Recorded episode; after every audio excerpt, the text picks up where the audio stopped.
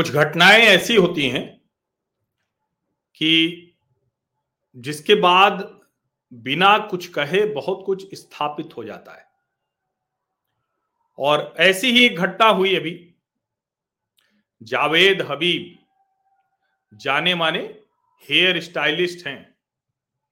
और वो तो पता नहीं कब बाल काटते हैं, किसका बाल काटते हैं, हो सकता है कि बहुत बड़े सेलिब्रिटीज उनको बहुत मोटी रकम दे के बुलाते हो तो बाल वाल काटते होंगे। लेकिन आमतौर पर वो खुद बाल नहीं काटते हैं।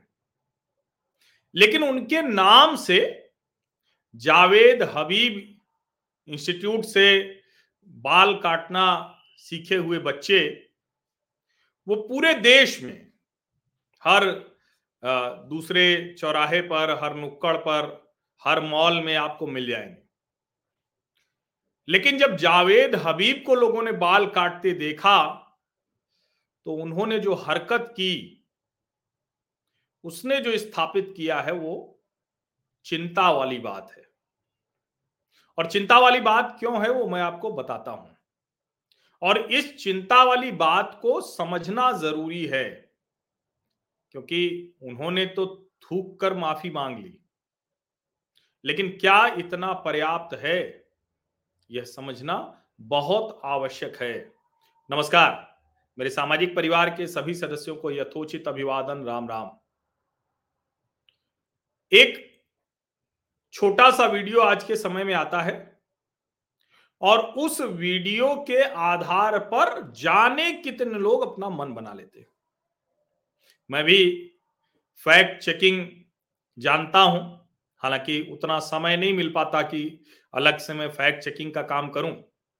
इच्छा होती है कि उधर भी थोड़ा ज़्यादा समय देना चाहिए, लेकिन जो रूटीन की चीज़ें हैं, उससे समय नहीं मिल पाता है। लेकिन आमतौर पर यह कहा जाता है कि आप फेक न्यूज़ मत फैलाइए।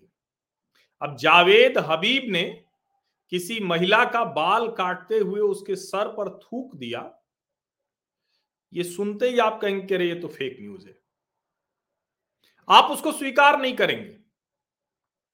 यहाँ तक कि मैंने देखा कि सोशल मीडिया पर जैसे ही ये चलना शुरू हुआ तो कई महाज्ञानी लोग आ गए और उन्होंने कहा कि अरे यार, झूठ मत फैलाओ, हर बात में हिंदू मुसलमान करते हो, एक सेलिब्रिटी हेयर स्टाइलिस्ट है तो उसके खिलाफ, ये देखिए, ये जो भारतीय जनता पार्टी और मोदी जी ने जो विभाजन कराया है मानसिकता में, उसका यह असर है।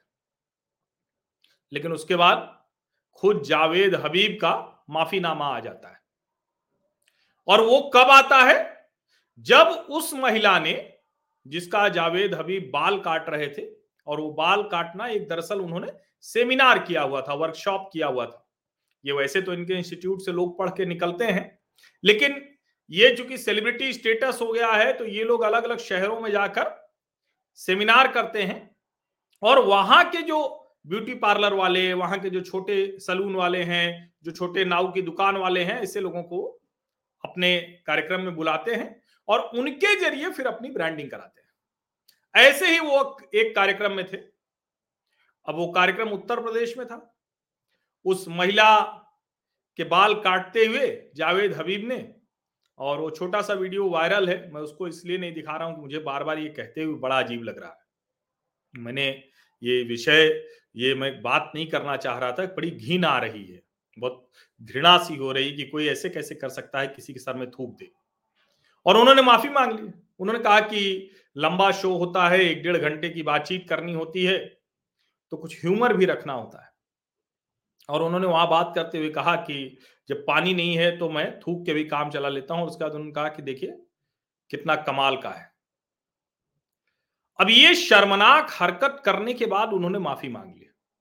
लेकिन जरा आप सोचिए कि जब ऐसी ही घटनाएँ दिल्ली में, मेरठ में, मुजफ्फरनगर में, देश के अलग अलग हिस्सों में, शादी ब्याह में जो हलवाई होता है, जो रोटी बनाने वाला होता है, उसकी आती जब हैदराबाद से एक बड़े मुस्लिम परिवार में आयोजन होता है और उसमें जो मौलाना है वो वही काम करते हैं। जब असम में चुनाव हो रहा होता है और मौलाना बदरुद्दीन अजमल वही काम करते हैं। अब इसके बाद अगर कोई ये कहता है कि देखिए, ये तो इसमें हिंदू मुसलमान कर रहे हैं और जानबूझकर इस तरह से कर रहे हैं कि हिंदू और मुसलमान एक दूसरे के यहाँ खाए नहीं। अब सोचिए, जावेद हबीब ने जिसके मन में भी जरा सा संदेह इस थूकने की प्रक्रिया के बारे में रहा होगा, उसको पुख्ता कर दिया हमेशा हमेशा के लिए। और ये सच भी है, क्योंकि हमने ऐसे भी वीडियो देखे, हमने ऐसी बातें भी सुनी, उन्होंने कहा कि ये तो हम प्रेम बांटते हैं। तो भैया क्या करोगे? प्रेम बांटोगे तो हाथ पे थूक दोगे, प्रेम बांटोगे तो सर में, बाल में थूक दोगे, प्रेम बांटोगे तो खाने में थूक दोगे, प्रेम बांटोगे तो रोटी में थूक दोगे, प्रेम बांटोगे तो फल जूठा कर दोगे। ये कौन सा प्रेम है भाई? और इसके बाद जब इस पर चर्चा होती है, बहस होती है तो फिर तुरंत कह दिया जाता है कि देखिए, ये तो इस्लामोफोबिया से पीड़ित व्यक्ति है। ये तो एक ऐसा व्यक्ति है जो समाज में एकता की बजाय विभाजन कर रहा है विद्वेश कर रहा है। लेकिन मैं आपको बताऊँ, मेरी कतई ये कभी मंशा नहीं रहती और मैं इसके सख्त खिलाफ हूँ। लेकिन ये घटनाएँ आती हैं तो मन खराब हो जाता है, घिन आती है। और लगता है कि कौन से घिनहे लोग हैं? ऐसी प्रवृत्ति किसी के अंदर हो कैसे सकती है? और हम लोग तो सामान्य अपने परिवारों में जो देखते रहे कि आपस में भी जूठा खाने में बहुत हाइजीन का ख्याल रखते हैं। अपने भी घर का कोई हो, गलत तरीके से खा रहा हो तो उसमें आप नहीं खा सकते। और जब आप कहते हैं कि साफ़ सफ़ाई, जब आप कहते हैं कि प्रेम, और जब आप कहते हैं इस तरह की हरकतें जो वीडियो आते हैं, उस पर प्रतिक्रिया मत दीजिए। जरा जोड़ के देखिए ना। एक बार मन खराब हो गया तो दोबारा आपका साहस होगा क्या? और ये कौन सी प्रवृत्ति है? मुस्लिम समाज को आगे बढ़कर इस बुराई को खत्म करने की, लड़ाई लड़ने की ज़रूरत क्यों नहीं आन पड़ती है? ये कितनी मतलब इस तरह की अगर ये है, और जब मैं अगर कह रहा हूँ तो इसी भरोसे कह रहा हूँ कि बहुत से लोग होंगे जो ऐसा नहीं करते हैं। लेकिन अगर इसी के बीच में भाषण आ जाए, अगर इसी के बीच में किसी का बयान आ जाए कि ये तो हमारे प्रेम का प्रतीक है। और मैं इसीलिए कह रहा हूँ कि सामान्य बाल से लेकर और मौरान, जो बदरुद्दीन अजमल के चुनाव के दौरान, कृपा बांट रहे हैदराबाद में बड़ा आयोजन है, उसमें वो हर खाने में चावल में मिला दिया, उसमें मिला दिया। मतलब सचमुच देख के घिन आती है। और उसके बीच में ये जो सेलिब्रिटी हेयर स्टाइलिस्ट है जावेद हबीब, उसकी ऐसी घटिया हरकत। किसी ने बोला क्या उसके खिलाफ? मुस्लिम समाज से जावेद हबीब पर यह प्रतिक्रिया आई क्या कि ऐसा कैसे कोई कर सकता है? आती है ना प्रतिक्रिया कि भाई ये कैसे ये काम ये व्यक्ति कर रहा है, गलत कर रहा है, ऐसा नहीं होता है। लेकिन उसका एंडोर्समेंट आता है कि हम तो ये करते हैं, ये इसलिए करते हैं। ये इतनी बड़ी बीमारी, इतनी खराब चीज़ है, इतनी घटिया प्रवृत्ति है, इस पर कभी चर्चा ही नहीं होती। कभी नहीं होती है। क्योंकि इसकी आप चर्चा करेंगे तो सामने वाले कह रहे हैं, क्या मज़ाक कर रहे हो? इस तरह की बात करने के लिए तुम बड़े घटिया आदमी हो। तुम बताओ, दिन भर यही सब सोचता है तुम्हें। लेकिन आप कल्पना कीजिए ना, ऐसा एक वीडियो जीवन में ऐसी घटना, वो आपके जीवन को किस तरह से बदल देगी? आपके मन मस्तिष्क को किस तरह से प्रभावित कर देंगे? कितना दुष्प्रभाव पड़ता होगा?